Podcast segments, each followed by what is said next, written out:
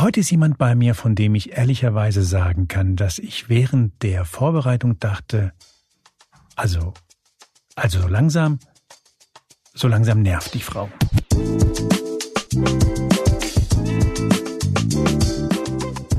Hier ist Moreno Plus 1, der Interview-Podcast Spiegel. Mein Name ist Juan Moreno und das ist mein aufrichtiger Versuch, keinen Laber-Podcast zu machen. Heute ist bei mir Valerie Chatplanova. Sie ist eine der großen deutschen Schauspielerinnen, wurde mit vielen Preisen überschüttet, hat als Buhlschaft im Jedermann bei den Salzburger Festspielen begeistert, war 2017 Deutschlands Schauspielerin des Jahres. Sie ist außerdem eine grandiose Sängerin und fing eigentlich mal als Tänzerin an, kann das also auch. Und spätestens vor einigen Monaten, als sie ihren ersten Roman veröffentlichte und die Reaktionen einfach nur hymnisch waren, dachte man, jetzt aber reicht es langsam. Spiegel, FAZ, Süddeutsche, das bundesdeutsche Feuilleton warf sich vor Ehrfurcht in den Dreck und lobte das grandiose Erstlingswerk. Czaplanova ist in Russland geboren, in Kasan, das liegt etwa 800 Kilometer östlich von Moskau. Sie kam mit acht Jahren nach Deutschland und hat einen autobiografisch inspirierten Roman geschrieben über vier Generationen russischer Mütter und Töchter. Und man lernt eine Menge über diese Frauen, Enkelin, Tochter, Großmutter und Urgroßmutter. Aber man lernt, wie ich finde, auch viel über das, was man gemeinhin russische Seele nennt. Und genau darüber wollte ich mit Valerie Czaplanova sprechen. Also nicht nur über ihren Roman, sondern vor allem über das, was in ihren Augen Russland und die Russen und Russinnen ausmacht. Allerdings, meine erste Frage ging dann doch Richtung Schreiben, denn ich wollte natürlich wissen, wie sie als eine der großen deutschen Schauspielerinnen ausgerechnet zum Schreiben kam. Zu meiner Verteidigung kann ich sagen, es war nicht meine Idee.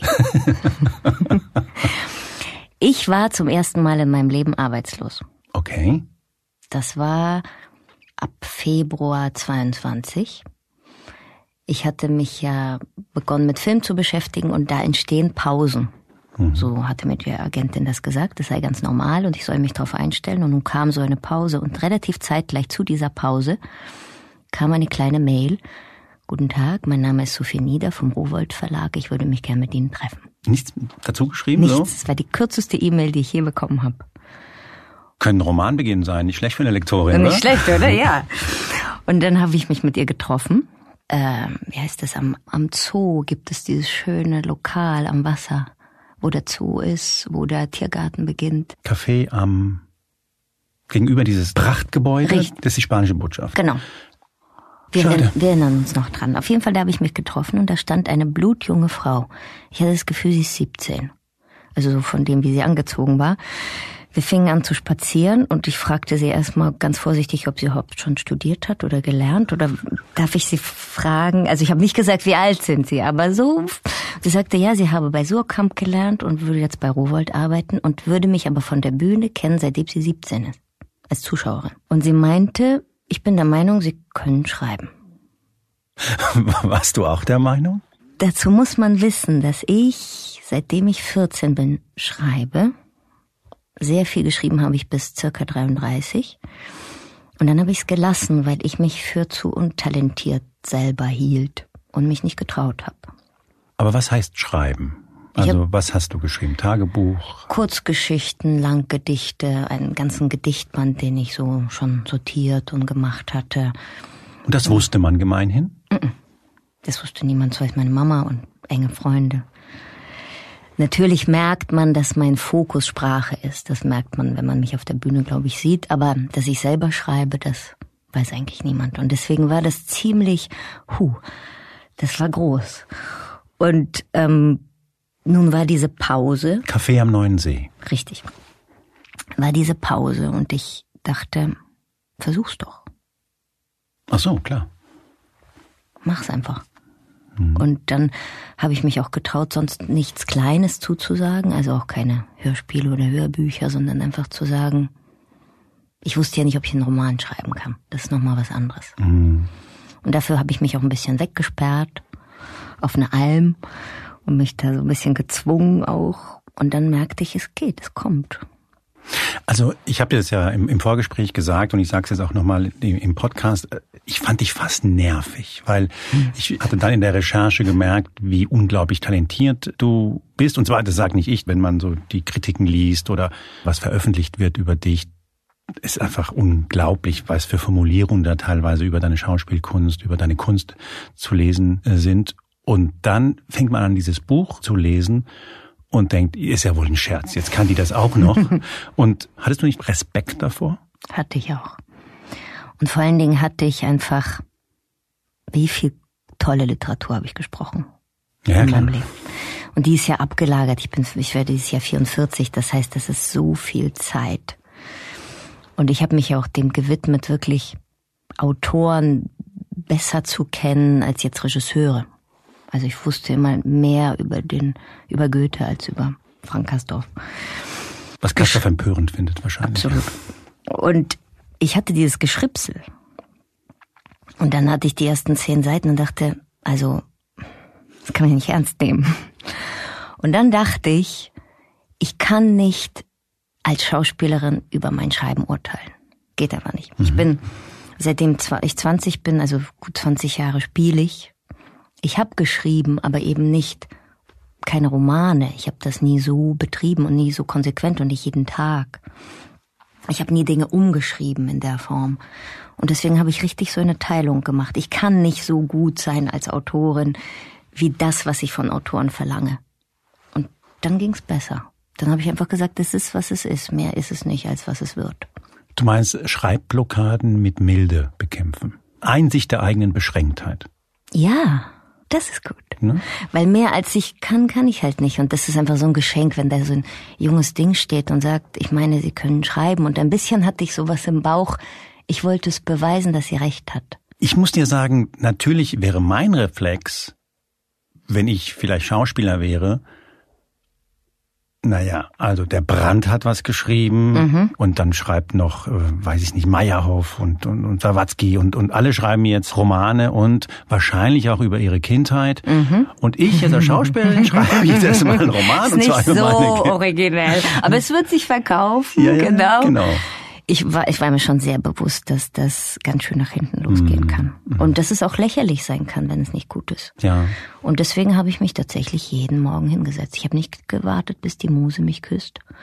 Ich das ist sowieso das Geheimnis des Schreibens. Hab gefrühstückt, bin mit dem Hund gegangen und dann habe ich mich an den Tisch gesetzt. Inspiration morgens um acht bis 18 Uhr, dann hat die Inspiration Feierabend oder wie? Nee, was bist du? Morgens, also von acht bis zwei, dann wird's ein bisschen, mhm. dann kann ich nicht mehr.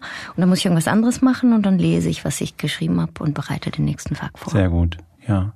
Ich lese dann immer, wenn ich äh, schreibe, dann lese ich halt andere, die es besser können, aber die es nicht super gut können. Das kann ich nicht. Also die Klassiker zu lesen, das, das, ah, macht, mich, das, das, das, macht mich fertig. Also die, die es ein bisschen schlechter machen. Ja, die man schon ah, kennt und ja. die viel verkaufen und aber so. Wo du aber denkst, aber ich könnte. Ja, nicht ganz, aber da, da will man ja gar nicht hin. Aber mhm. ich, also ich, ich gehe jetzt nicht und nehme mir Thomas Mann, weil ich denke, ja. da kann ich so, ja. so, ja, super. Interessant. Ja. Ich lese gar nicht. Ja.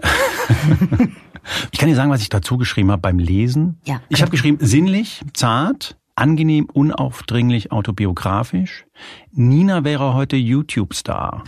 Die war so patent, ne? Ja. Es geht um vier Frauen mhm. und umreiß mal, woher das Sujet kam für dein Buch.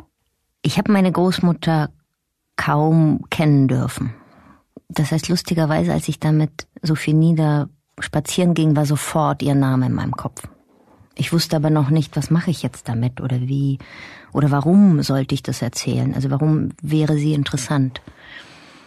Und nun das Angebot von Rowold kam und im Februar passierten die Ereignisse, über die wir alle Bescheid wissen in Russland.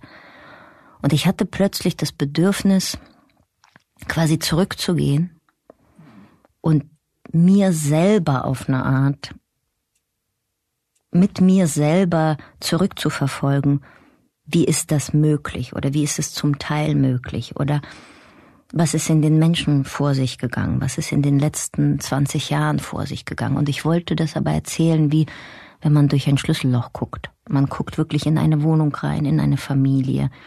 In Zeitgeschichte guckt man natürlich rein, weil diese Familie dann auch nach Deutschland geht. Aber ich wollte bei dieser Familie bleiben. Mhm. Und eben auf diesen wenigen Quadratmetern, wo das meiste stattfindet. Und es war aber auch so, dass ich vieles nicht wusste. Das heißt, ich war ja wirklich nicht da gewesen. Meine Großmutter ist schon verstorben. Und dann begann ich zu fragen und merkte, das lohnt sich. Also es lohnt sich auch meine Verwandten oder auch andere Verwandten, die auf ähnlichen 70 Quadratmetern gelebt haben, zu fragen und von ihrer Perspektive aus zu erzählen, was da geschehen ist. Das war mein Beweggrund. Ich hatte das in der Anmoderation gesagt, dass du in Russland zur Welt gekommen bist, beziehungsweise das war damals noch nicht Russland, sondern die Sowjetunion und dass du dann als kleines Mädchen, kann man sagen, nach Deutschland gekommen bist. Und ich finde es interessant, dass du sagst, und dann passierten diese Ereignisse, du meinst den Überfall mhm. der, Russlands auf die Ukraine. Das bedeutete für dich, plötzlich war auch bei dir, aber auch bei vielen, vielen anderen so eine sehr vereinfacht ausgedrückte Frage, wie tickt denn der Russe? Wie, wie ist denn, ja. wie ist denn der Russe so, ja? ja? Wie ist das möglich? Ja. Wie ist das möglich, dass ich jetzt nicht mehr dahin fahren kann? Ich habe, ich besitze eine Wohnung in Kasan. Normalerweise wäre ich jetzt dort und würde schreiben. Ähm, ich kann nicht zu meinen Verwandten fahren. Wie ist es möglich, dass plötzlich diese Wand runtergeht? Und wie ist es möglich, dass so ein unverständlicher Vorgang, für mich völlig unverständlicher Vorgang passiert? Und wie geht es den Menschen dort jetzt? Hm.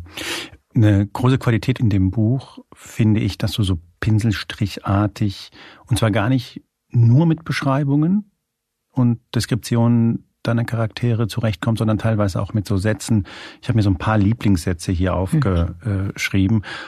Und ein Gespräch relativ früh am, am Anfang ist, du hast Zeit, mhm. das kenne ich nicht, Zeit. Ich musste arbeiten für mich, für meine Eltern.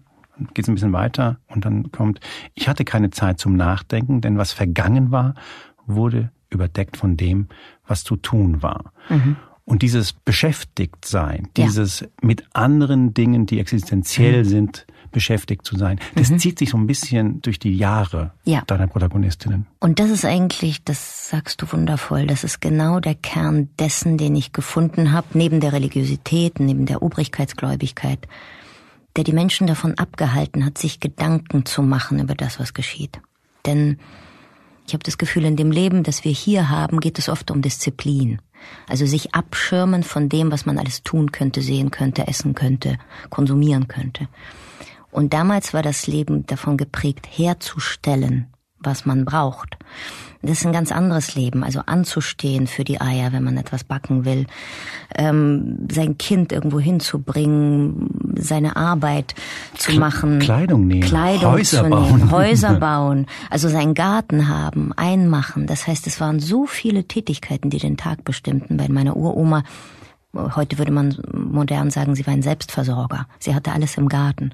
Das heißt, Nachdenken über etwas hatte eine ganz andere Bedeutung oder fand teilweise überhaupt nicht statt, mhm. weil es einfach nicht möglich war. Ja, ich kenne deine Situation ein wenig, weil ich in Spanien geboren wurde, als kleiner Junge nach Deutschland kam mhm. und äh, galt dann aufgrund vielleicht auch meines Namens als ähm, Experte für Menschen mit schwarzen Haaren im weitesten Sinne, mhm. vielleicht ein bisschen mehr noch ähm, Iberische Halbinsel und Lateinamerika. Und ich dachte lange Zeit, was wollt ihr von mir? Also ich kenne keinen einzigen spanischen Fernsehmoderator, kaum mhm. Schauspielerinnen. Mhm. Ich bin in Deutschland aufgewachsen. Wie ging es dir denn damit? Mhm. Warst du Russin in deiner Wahrnehmung oder warst du ja integrierte Deutsche, die zufällig wegen Namen äh, hat, der halt nicht Meier oder Schulze ist? Das würde ich nicht sagen, weil ich bin ja acht gewesen, als ich mhm. kam. Das ist noch mal was anderes. Ich war schon sehr geprägt also geprägt von meiner Urgroßmutter, von dem Leben dort, auch geprägt. Ich bin ja in die Schule gegangen dort. Du sprachst natürlich die Sprache, klar. Ich sprach die Sprache. Ich bin ein kleiner, ich hatte einen kleinen Lenin auf der Brust. Also das, ich habe diese Bilder alle gesehen, die Musik in den Parks gehört, auch dieses Gemeinschaftsgefühl gekannt. Und als ich nach Deutschland kam mit acht, musste ich wirklich alles neu lernen. Das heißt nicht nur die Sprache, sondern auch, wie Menschen miteinander kommunizieren, wie sie leben.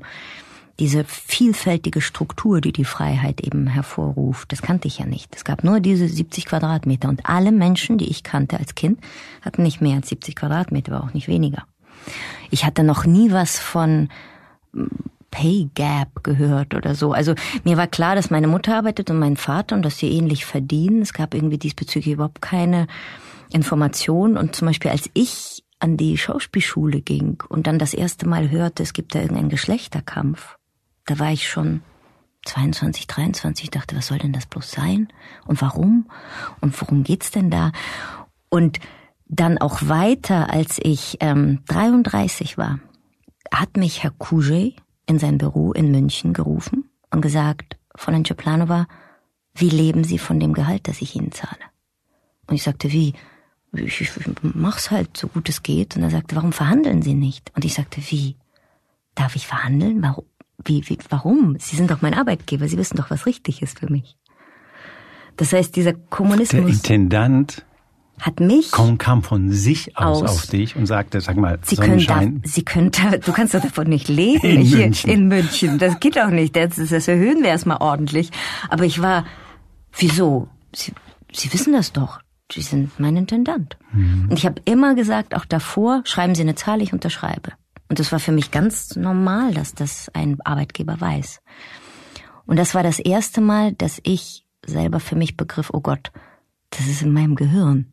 Ich scheine sozusagen von diesem Denken so geprägt, dass ich automatisch selbstverständlich das so mache. Mir fällt es schwer, jetzt den nächsten Lieblingssatz vorzulesen, weil du erstens ihn geschrieben hast, zweitens viel besser liest. Ich weiß nicht, ob du meine Schrift lesen kannst, aber er passt ziemlich genau zu dem, zu dem was, was du gerade sagst. Dieses Wie hier unten. Kannst du das lesen? Wie eine schützende Decke ist der Kommunismus über ihren Köpfen weggerissen worden. Und nun ist Selbstständigkeit gefragt. Woher aber Selbstständigkeit nehmen, wenn man ein Leben lang Gehorsam gelernt hat? ja, das ist ein wichtiger Kernsatz.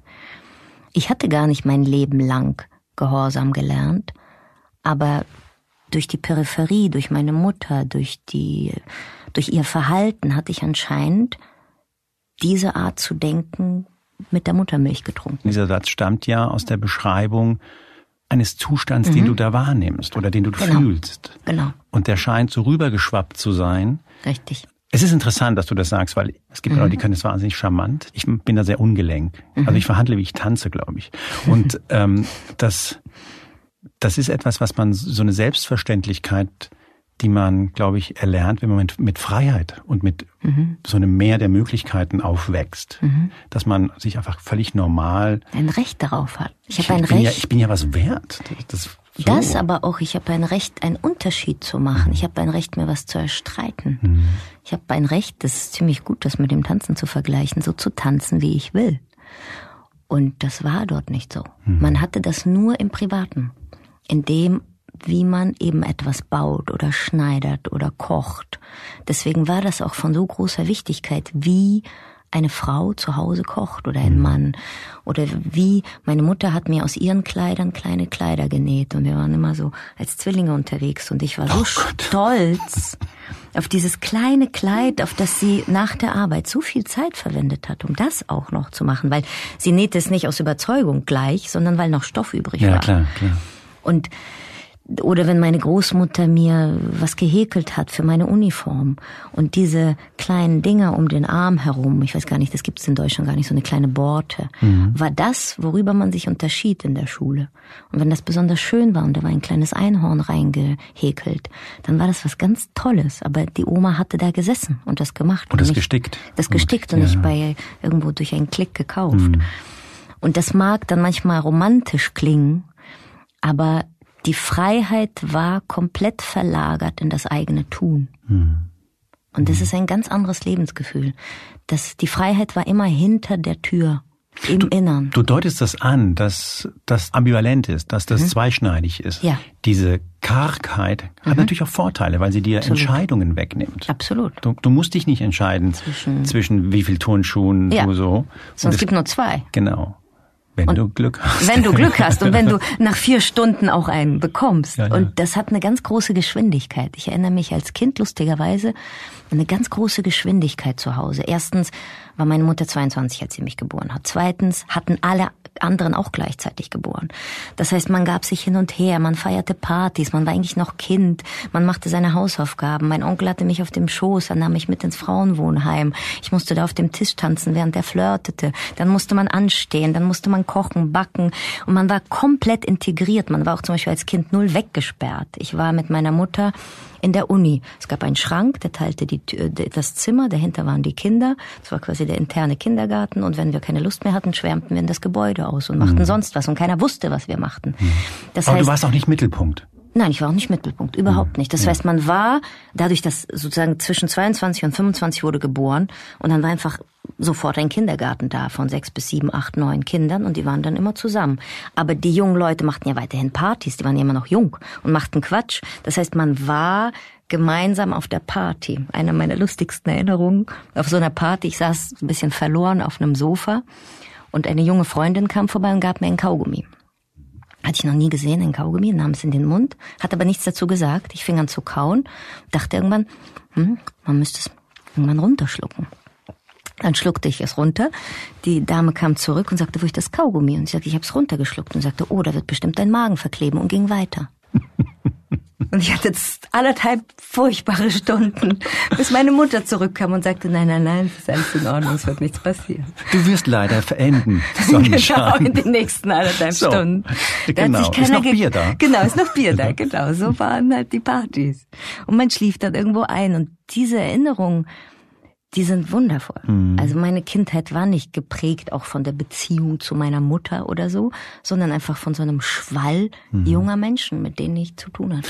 Du sprachst vom Schlüsselloch, ja. weil du plötzlich wie viele andere von Fragen angeweht wurdest. Was ist denn das für ein Land? Also was, was mhm. sind das für Menschen? Also gibt's die Russen? Was kommt denn da für dich jetzt nach dieser Beschäftigung? Was bleibt denn da übrig? Erstmal bin ich sehr dankbar für die Vollständigkeit der Erzählung, die möglich war, weil ich gesagt habe, ich schreibe einen Roman. Das ist anders, seine Verwandten nach etwas zu fragen, wenn man sagt, man braucht es für etwas. Und es ist auch anders, seine Verwandten zu fragen, wenn man dann auch sie wirklich braucht und mehrmals fragen muss und teilweise Monate auf eine Antwort wartet und sie dann auch bekommt. Wieso wartet man, weil sie nicht wollen weil oder weil sie nicht wollen, weil ah, sie Angst haben, weil sie. Aber du sagst ja, dass du es nicht, das ist ja keine Reportage, du wirst es ja, aber. Aber man schämt sich auch mhm. für manche Dinge. Also da sind ja auch einige Dinge, die man vielleicht nicht so gern erzählen. Ja, das glaube ich. Und dann wurde es mir aber erzählt und mhm. es ist eine große Dankbarkeit in mir, meinen Verwandten gegenüber, dass sie das getan haben. Aber auch eben, es ist ja kein autobiografischer Roman. Ich merkte plötzlich, ich kann auch andere Menschen fragen. Ich mhm. kann auch andere Geschichten verwenden, die ich dann eingeflochten habe. Wie ging es ums Destillat? Genau, genau, genau. Und ich wollte jetzt, wenn man jetzt sowas sagt wie russische Seele, dazu kann ich wirklich und will ich erstmal nichts sagen. Mhm. Wozu ich was sagen kann, ist die Größe des Landes was passiert mit einem Menschen, wenn er sich mit einem so großen Land identifiziert? Erstmal, das ist ein anderes Gefühl. Zum Leben, zu sich, zur Duldsamkeit. Und dann nimmt man die Geschichte, und ich gehe ja wirklich sehr weit zurück, zum Beispiel in der Mutter Gottes von Kasan gehe ich ja wirklich zur goldenen Horde auch mal, und ich gehe dazu, dahin, dass die Muslime, die Wolga-Bulgaren, das heißt, das ist für mich erstmal ein Land, ich für mich selber würde sagen, dieses Land gibt es nicht. Ja. Es gibt eine fiktive Grenze, die man gesetzt hat für ein riesiges Gebiet voller der verschiedensten Kulturen. Und diese Kulturen haben gelernt, sehr eigenständig für sich darin zu leben. Und dann gibt es dieses kleine Zentrum Moskau, das sich Russland nennt, und drumherum ein bisschen Land, was sich damit identifiziert. Aber erstmal sind da so viele Kulturen. Das Tatarische, aus dem ich komme, hat mit dem Russischen nichts zu tun. Es hat etwas mit dem Türkischen zu tun. Und die muslimische Kultur und das alles hat auch mit dem Russischen nichts zu tun. Das erstmal war für mich eine wichtige Entdeckung. Ich wünschte dem Land einen Zerfall, einen echten Zerfall. So, und dann. Das mit der Einreise wird jetzt noch schwieriger werden. Richtig. An dieser Stelle. Absolut, aber ja. Dann gibt es diesen Kommunismus, der darüber gelegt wurde. Ich nenne ihn jetzt mal positiv schützende Decke oder eiserne Decke oder was auch immer. Auf jeden Fall ist es etwas, was abschließt und beschließt und eingrenzt und eindämmt. Einhegt und, Einhegt, und, und gleich genau, macht. Gleich macht. Ein Versuch, alles gleich zu machen. Die Menschen haben sich darauf eingelassen. Und ich finde, es sind mehrere Dinge daraus entstanden. Im Positiven ist diese ungeheure Eigenständigkeit entstanden. Das selbstständig für sich machen und das sich aufeinander beziehen. Also ein sehr engmaschiges Netz voneinander brauchen. Im Negativen ist diese Obrigkeitsgläubigkeit entstanden und ein wirklich ganz tiefes Gefühl der Ohnmacht. Bis in die Eingeweide. Das heißt, auch der Humor speist sich aus dem Gefühl der Ohnmacht. Aus dem, ich kann doch sowieso nichts machen. Jemand anders entscheidet für mich. Moskau entscheidet, das kommt ja hier gar nicht her. Ich muss mich fügen dem, was geschieht. Und das ist eine wirklich Jahrhunderte dauernde Erziehung zur Passivität, die sich auch äußert in dieser überbordenden Religiosität. Also wenn man zu einer Mutter Gottes, die seit dem 16. Jahrhundert durch die Welt wandert, geht und sie mit den eigenen Lippen küsst auf einer Scheibe und hinten stehen 200 Leute und die küssen sie auch und eine Frau, die den Lappen nicht reinigt, wischt diese Scheibe ab. Also was für ein Gottesvertrauen im wahrsten Sinne des Wortes muss man haben, um diese Ikone zu küssen. Und diese Passivität, die empfinde ich jetzt monströs. Mhm. Weil das Land so groß ist. Weil es so viele Menschen sind. Und die Menschen, die da drin lebendig sind und das Land lieben und ähm, die Dichter sind oder oder auch Lehrer, die jetzt zum Beispiel die Arbeit niedergelegt haben, weil sie sagen, ich unterrichte nicht für diese, für dieses Land oder für diese Regierung.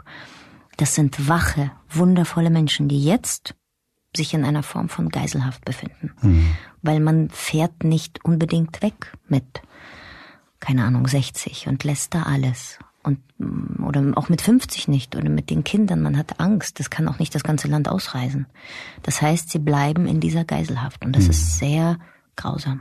Ich war 2017 zum ersten Mal in Russland und bin nach Jakutsk gefahren, mhm. nach Sibirien. Und irgendwann hatte ich das Gefühl, wieso frage ich dich ständig nach Russland und Moskau? Ich, der in Berlin lebe, bin doch viel näher dran. Das ist toll. Verstehst du, was ich meine? Ja. Ja. Das war irgendwann mein Eindruck. Mein das ist ein ganz fantastischer Beobachtung. Mein, mein Eindruck mhm. war irgendwann, du kommst halt mit deiner Idee, was ein Land ist, was eine Nation, mhm. was von mir aus eine Kultur ist. Und du merkst plötzlich da im, im tiefsten Sibirien, wir sind dorthin gefahren für eine Reportage, und du lernst plötzlich Menschen kennen, die überhaupt gar nicht danach aussehen, was du mhm. mit deinen Klischees mit Russland verbindest. Mhm. Ganz ehrlich, ich habe einige kennengelernt, die hätte ich mit meinen Klischees mit, weiß ich nicht, vielleicht Südkorea verbunden, mhm. so vom, vom Aussehen her. Mhm. Und das war tatsächlich extrem lehrreiche drei oder ich weiß gar nicht, drei Wochen, vier Wochen, in denen man so eine Vorstellung nach der anderen mal über mhm. Bord wirft. Das ist relativ schwierig, über Russland zu genau. sprechen. Ich finde auch, dass es das wirklich nicht gibt. Mhm. Es gibt Nationen, die kein Recht haben auf eine eigene Sprache und ein eigenes Sein. Äh, und es gibt dieses Moskau. Ich hatte ein Erlebnis, das mich das auf ganz tolle Art gelehrt hat. Ich war in einem Dreh für Nina Khrushcheva habe ich gespielt. Und Khrushchev, so ein ziemlich langweiliger Dreh, ich hatte überhaupt keine Lust dahin zu fahren. Und stellte aber fest, als ich ankam, dass mein Partner, der den Khrushchev spielt, ein Ukrainer ist und der junge Mann, der meinen Sohn spielt, ein geflüchteter Russe aus Moskau. Und nach dem Dreh saßen wir zusammen, also ich, eine Russin, die in Berlin lebt, ein Ukrainer, der in London, nach London geflohen ist, und ein Russe, der aus Moskau nach Berlin geflohen ist. Und wir sind plötzlich an einem Set, und eigentlich sind wir Russen. Und dann haben wir gesagt, das war extrem berührend, weil auch der Ukrainer gesagt hat, ich hatte mir vorgenommen, als ich in London ankam, Russen zu hassen. Wer ist mein erster Vermieter und bietet mir einen Vertrag für ein halbes Jahr an? Ein Russe. Wo lande ich als erstes an diesem Set und arbeite mit euch und bin fasziniert und bin so dankbar, auf euch zu treffen? Russen. Russen. Wie nenne ich uns oder dich und wir drei hatten wirklich das Bedürfnis, uns nicht mehr Russen zu nennen. Das heißt, dass ich zum Beispiel sage, gut, ich bin dann Tatarin, Und er ist Ukrainer und der ist Moskauer. Aber dieses Vereinen dieser verschiedenen Dinge, das ist so gewaltsam. Darüber einen Stempel zu machen, sagen, das sind alles Russen, die eben sich überhaupt nicht ähnlich sehen, die so verschiedene Sprachen sprechen. Das ist eine Form von Gewalt, die, glaube ich, eben jeder Einzelne aufhören muss zu erdulden. Und ich glaube, jedes, das Tatarstan, Aserbaidschan, Tschikistan und so weiter, all diese Tans müssten an sich aufstehen und sagen, wir wollen unsere Suppe kochen. Mhm. Und das ist natürlich ein sehr komplexer Vorgang, aber es ist ein Vorgang der Emanzipation dessen, dass ich sage, das ist meine Sprache, die möchte ich sprechen. Und ich, zum Beispiel ich als Russin habe Tatarisch nicht gelernt. Aber alle meine tatarischen Freunde sprechen Russisch und Tatarisch. Warum habe ich das nicht gelernt? Warum hat mir als weißer Russin niemand gesagt, lerne die Sprache derer, wo du jetzt geboren bist, hat mir niemand gesagt. Mhm. Also das ist leider jetzt der Sprung in die Politik, aber du musst dich, glaube ich, nicht allzu lange mit jemandem unterhalten, der sich gut auskennt in neuerer russischer Geschichte, der dir natürlich sagen wird, na ja, genau das, was du beschreibst, nämlich diese inhärente Sprengkraft, die mhm. dieses Konstrukt hat, ist ja vielleicht auch der Grund, warum seit dem Ende der Sowjetunion, ich glaube Russland gibt es 30 Jahre, mhm. in 26 Jahren davon Krieg geführt wurde. Ja. Nämlich um es zusammenzuhalten. Um ja. dieses, um mit purer Kraft, Kraft dieses Gebilde und purem Willen und äh, mit purer vielleicht auch Unterdrückung dieses Gebilde zusammenzuhalten. Und ich sage einen anderen Satz in meinem Buch, ähm, dass das große Russland in große Stücke geteilt wurde und eine kleine Anzahl von Menschen damit großes Geld gemacht hat. Ja. Und dieser Vorgang, der war ja ganz schnell. Das heißt, ganz schnell wurde dieses Land aufgeteilt. Du redest von ungefähr 19, die 90er Jahre, früh 1991, genau. Gorbatschow. Diese ganzen chaotische Zeit, wo einfach Menschen zugegriffen haben, die so frech waren, das zu tun. Und die sind jetzt in der Lage, diese Riesenmenge, ich glaube, es gibt 120.000, äh, 120 Millionen Menschen, 127 mhm, okay, Millionen ja. Menschen. Diese kleine Gruppe, wer weiß, wie viele das sind, ich weiß es ja nicht. Stellen wir uns mal vor, es sind, sagen wir mal, 100. Diese Gemeindeoligarchen bezeichneten. Genau. Menschen, die diese riesige Menge an Kraft und, und, und wirklich kulturellem Reichtum unter einer Decke halten, unter einer neuen Decke, einer Decke des Kapitals. Und das ist hochgradig komplex, aber meine Hoffnung geht immer zu den einfachen Menschen, dass die begreifen, und das ist einfach ein sehr langer Weg, wenn du über Generationen auf diese Passivität geprägt bist, erst durch die Religiosität und dann direkt durch den Zahn und dann anschließend durch den Kommunismus. Wenn du nicht gelernt hast, ich habe eine Selbstverantwortung. Wenn dir das niemand erklärt hat. Es ist nicht so leicht vorzudringen in den Kopf der Menschen, wenn ich dort hinkomme und im Wohnzimmer von meinem Onkel Sascha sitze. Erstens komme ich mir vor wie in einer Russland-Doku und bin sehr irritiert, dass die mich kennen und meinen Vornamen kennen und mich lieb haben. Und ich sitze auf so einem Sofa und es ist denen unvorstellbar, wie ich hier lebe, was ich hier tue, warum ich keine Kinder habe und trotzdem gut gelaunt bin. Ist für sie wie fast ein aggressiver Akt, dass ich mir erlaube, glücklich zu sein, ohne Mutter zu sein. Was für einen Mann habe ich denn dann? Was ist das für ein Mensch? Was tue ich da? Es gab von meinem Onkel das sehr lust, diesen sehr lustigen Vorgang, dass immer, wenn gute Filme im Fernsehen laufen, schaltet er mal um. Ich ahne, was kommt. Warum? ich glaube, der Zuhörer kann sich das denken, weil er sich nicht vorstellen kann, dass ich gut bin in dem, was ich tue und er möchte mich nicht beschämen. Das meint er nicht böse, das meint er für mich. Aber all diese Das muss man sich mal vorstellen. Es läuft in seinen Augen ein toller Film. Toller Film und er schaltet um, schnell, unauffällig, damit ich das nicht sehe. Damit das Gefühl, ich, ach, guck mal. beschämt bin.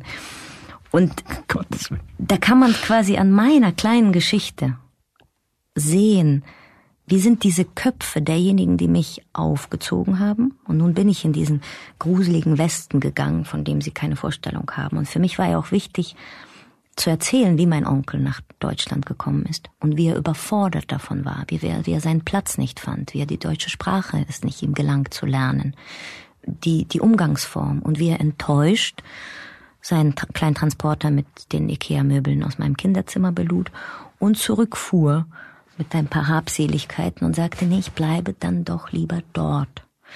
Und diese Kluft, und diese Kluft ist in Köpfen, die ist nicht in Raum, dass man sich etwas erarbeiten kann, dass man nicht leben muss wie die anderen, dass es echten Kampf, echte Auseinandersetzung gibt, Konkurrenz, dass man gewinnt, Chancen. Chancen, dass man gewinnen kann, aber vielleicht auch plötzlich verlieren und dann sich wieder aufbauen. Und dass es, dass, dass es auch Ungerechtigkeit gibt, dass man vielleicht mit jemandem in die Schule geht, der in einem Schloss lebt. Und man selber wohnt in einer Zwei-Zimmer-Wohnung in einem Türkenviertel. Ich wohnte als Kind in, in, einer, in einem Abschnitt, wo sehr viele Türken leben, in Kiel. Das hieß Garden und ich ging auf die Kieler Gelehrtenschule und in meiner Klasse gab es Luise von Hobe-Gelting und ihre Adresse war Gut Gelting in Gelting. Bitte schreib einen Roman über sie. ich kontaktiere sie demnächst. Bitte. Luise, erinnerst du dich noch? Und als sie in meine Wohnung kam, wollte sie keinen Keks essen, weil sie so erschrocken war über die Armut, in der ich lebe. Mhm. Und ich fühlte mich sehr privilegiert. Mhm. Ich finde, einen Punkt hast du angesprochen, den ich, glaube ich, für fundamental halte, wenn man sich fragt, ähm, was ist mit denen los, diesen mhm. Russen? Wieso erdulden sie so jemanden, der ein Autokrat ist wie, wie Putin? Warum mhm.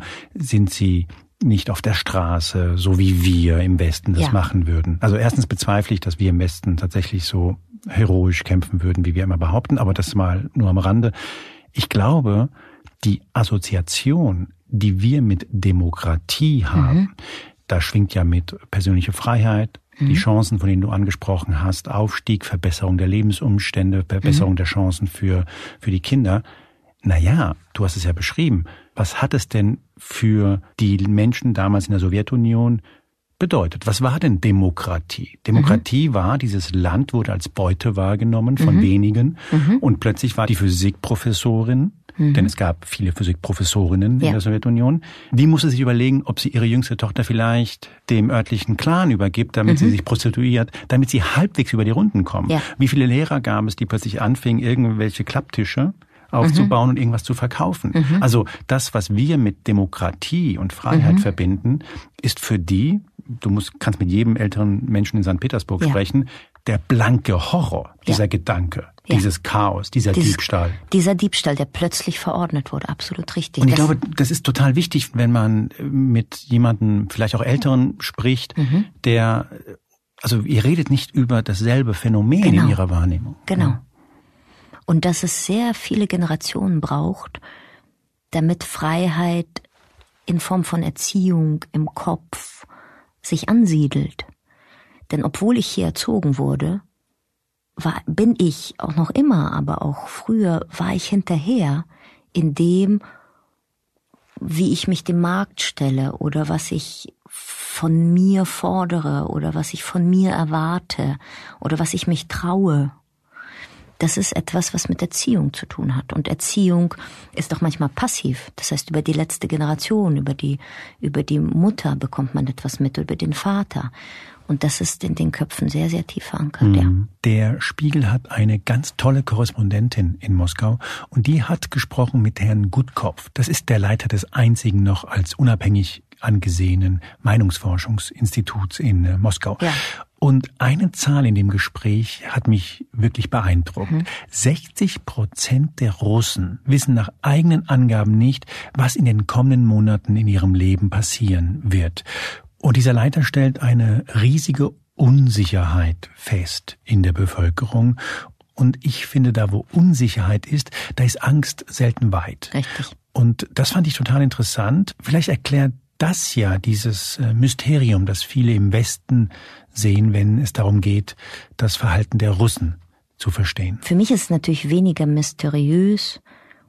Ich kann schon, wenn ich zurückverfolge, wie das Leben war, die Idee des Kommunismus oder das, das Gebären dieser Idee, dieses Verstehen weil zum Beispiel mein Großvater war ein großer äh, Befürworter und, und er glaubte von ganzem Herzen an den Kommunismus. Und das ist ja auch, was ich versucht habe zu erzählen. Bestimmte Dinge haben mehr als funktioniert. Nehmen wir die Altenbetreuung. Es gab keine Alten, die nicht betreut waren. Irgendjemand hat immer irgendjemanden betreut. Es war ganz selbstverständlich, das wurde in den Schulen von Anfang an ges gesagt, kümmere dich um die Schwachen und die Alten. Und das war eine Selbstverständlichkeit für jedes Kind, zu jemandem zu gehen, der irgendwas brauchte, ohne dass man extra gesagt hat, du kümmerst dich jetzt um diese Oma. Es gab keine Altenheime. Es gab überall Betreuung für Kinder. Es war überhaupt kein Problem, sein Kind einfach wirklich überall hin mitzunehmen, zur Arbeit sowieso. Es spielte keine Rolle, was du arbeitest. Wenn du dich mit jemandem unterhalten hast, war nicht die erste Frage, wie hierzulande, genau. was machst du beruflich?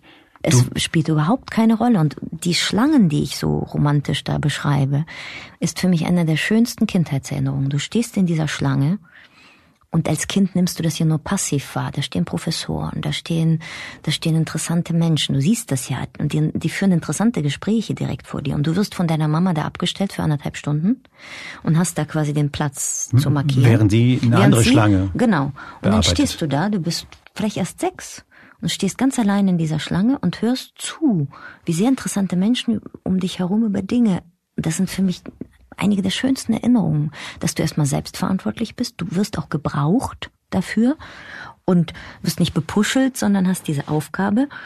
Und dann kriegst du so viel mit und zum Beispiel auch dieses, dass alle Wohnungen gleich waren. Das ist was total Schönes. Dass du, meine Erinnerung als Kind, dass, dass du in diese Wohnung kommst und da gibt es kein Neid oder sowas, sondern es, die sind alle gleich und du guckst eben nur, was hat jemand Besonderes gemacht. Das ist zum Beispiel für ein Kind ein total etwas Schönes. Ich habe natürlich nicht gewusst, dass es Menschen gibt, die mehr haben und wie das aussieht. Ich fand das schon sehr toll, wie das war. Und deswegen zum Beispiel auch, was auch ganz wichtig war, die Stars, die russischen Stars, ganz tolle Schauspieler, die mein Onkel zum Beispiel liebt und diese Filme, die er guckt, die lebten in Kommunalwohnungen. Und das macht den Star doppelt so groß. Die Liebe zu dem Schauspieler gewaltig, weil man weiß, der wohnt in einer genauso kleinen Wohnung wie ich und kann diese Dinge. Und apropos Talent, bekommt aber für sein Talent, außer dem Talent, nicht noch was extra. Er ist einfach ein toller Mensch, eine tolle Persönlichkeit, aber mehr als ein Schnitzel kann er auch nicht essen. Er hat nur das, was er hat. Und Applaus. Und Applaus. Und diese Verbundenheit, das kann ich schwer vermitteln, wie sich das anfühlt. Das fühlt sich an. Das fühlt sich nah an. Das fühlt sich gut an. Wenn der Professor in der Schlange mit der, mit, mit der Frau steht, die sein Büro reinigt, und sie reden über den Zucker, den sie verwenden für die Marmelade, die sie kochen, dann ist das gut, auch fürs Arbeitsklima ganz blöd. Mhm. Und diese Dinge haben alle funktioniert und die Menschen haben das im Bauch. Sie wissen, da gab es Lügen, da gab es Menschen, die sie missbraucht haben, aber der Alltag, der Boden, in dem sie existiert haben, hat über weite Strecken funktioniert. Und das ist eine Erinnerung, die kann man nicht rausreißen aus dem Körper. Und dann kommt dieser Raubkapitalismus. Und der ist natürlich oder die Raubdemokratie oder wie man das nennen mag. Und das fühlt sich erstmal nicht wie eine Alternative an. Man versucht einfach mitzuschwimmen in diesem Haifischbecken. Aber das ist ja nicht das, was wir hier leben, wo es Gesetze gibt, wo es Hilfe gibt, wo es Schutz gibt, wo es Soziales gibt. Deswegen gibt es keinen wirklichen Wechsel zu etwas. Es gibt schon gar nicht besserem. Zu gar nicht besserem und es gibt eine Gewaltherrschaft, die eine neue Gewaltherrschaft ablöst. Nur das Soziale ist weg. Mhm. Und eine kleine Anzahl hat was davon aber die meisten nichts. Mhm. Und deswegen muss man sich das so vorstellen, oder beziehungsweise ich kann immer nur von mir sprechen, wie ich es erlebe.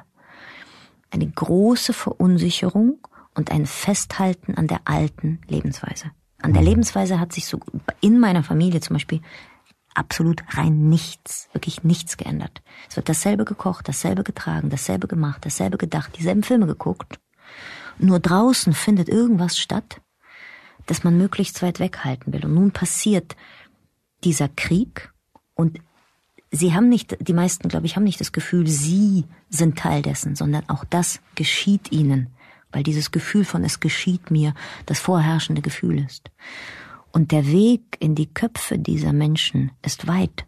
Und auch ich zum Beispiel kann nicht mehr ohne weiteres mit meinen Verwandten sprechen. Mhm. Die, sie sind mir misstrauisch gegenüber ich kann das, wie ich das jetzt duzen wir uns dir, ähm, dir erkläre, denen das so nicht erklären, weil das Bewusstsein dafür nicht da ist. Und dann ist plötzlich Angst. Ja, die verstehen nicht, was, wovon redest wovon du? Wovon rede ich?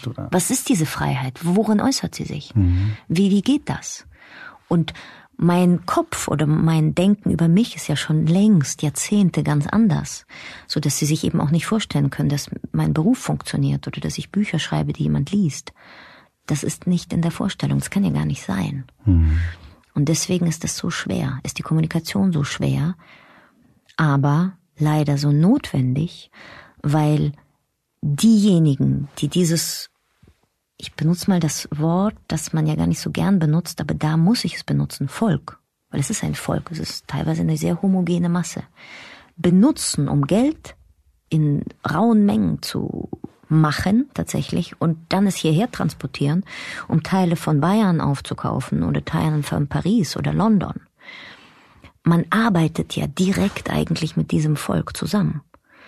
Und man kann keine Geschäfte machen mit diesen Menschen, ohne zu wissen, wer darunter leidet. Und deswegen, das lief ja eine Zeit so still vor sich hin, aber gleichzeitig war man sich doch bewusst, glaube ich, ich habe mit einer Notarin zum Beispiel drüber gesprochen, man war sich doch bewusst, dieses Geld, woher kommt es? Woher kommen solche Massen an Geld, um so viel kaufen zu können im Westen? Doch nicht über legale Quellen oder nicht über legale Mittel. Und so war das eine tickende Zeitbombe. Diese letzten Endes, ich hab's schon mal gesagt, Naivität. Mhm. Weil die Naivität jedes Einzelnen macht das möglich. Und die Naivität jedes Einzelnen muss aufhören. Man kann nichts beschließen über dieses Land. Man kann nur mit dem Einzelnen reden, den Einzelnen aufklären. Und das ist meine Hoffnung, dass zum Beispiel die modernen Medien ähm, die Möglichkeit geben, dass Menschen sehen, sich austauschen, also gerade die Jüngeren, in Kontakt kommen und dann anfangen vielleicht ihre Eltern denen Dinge zu erklären und langsam, langsam wächst etwas in den Köpfen, aber es geht nicht schnell.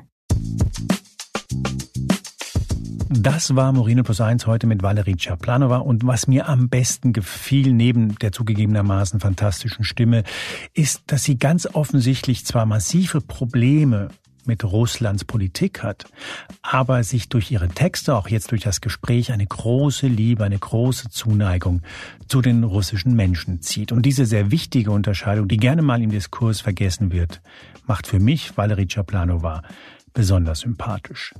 Das war Brillo 1, der Interview-Podcast der Spiegel. Mein Name ist Juan Moreno. Ich möchte mich bedanken bei Ihnen, bei euch fürs Zuhören. Ich möchte mich ebenfalls bedanken bei Julia Parker, Janne Schakarian und Philipp Fackler für die Hilfe.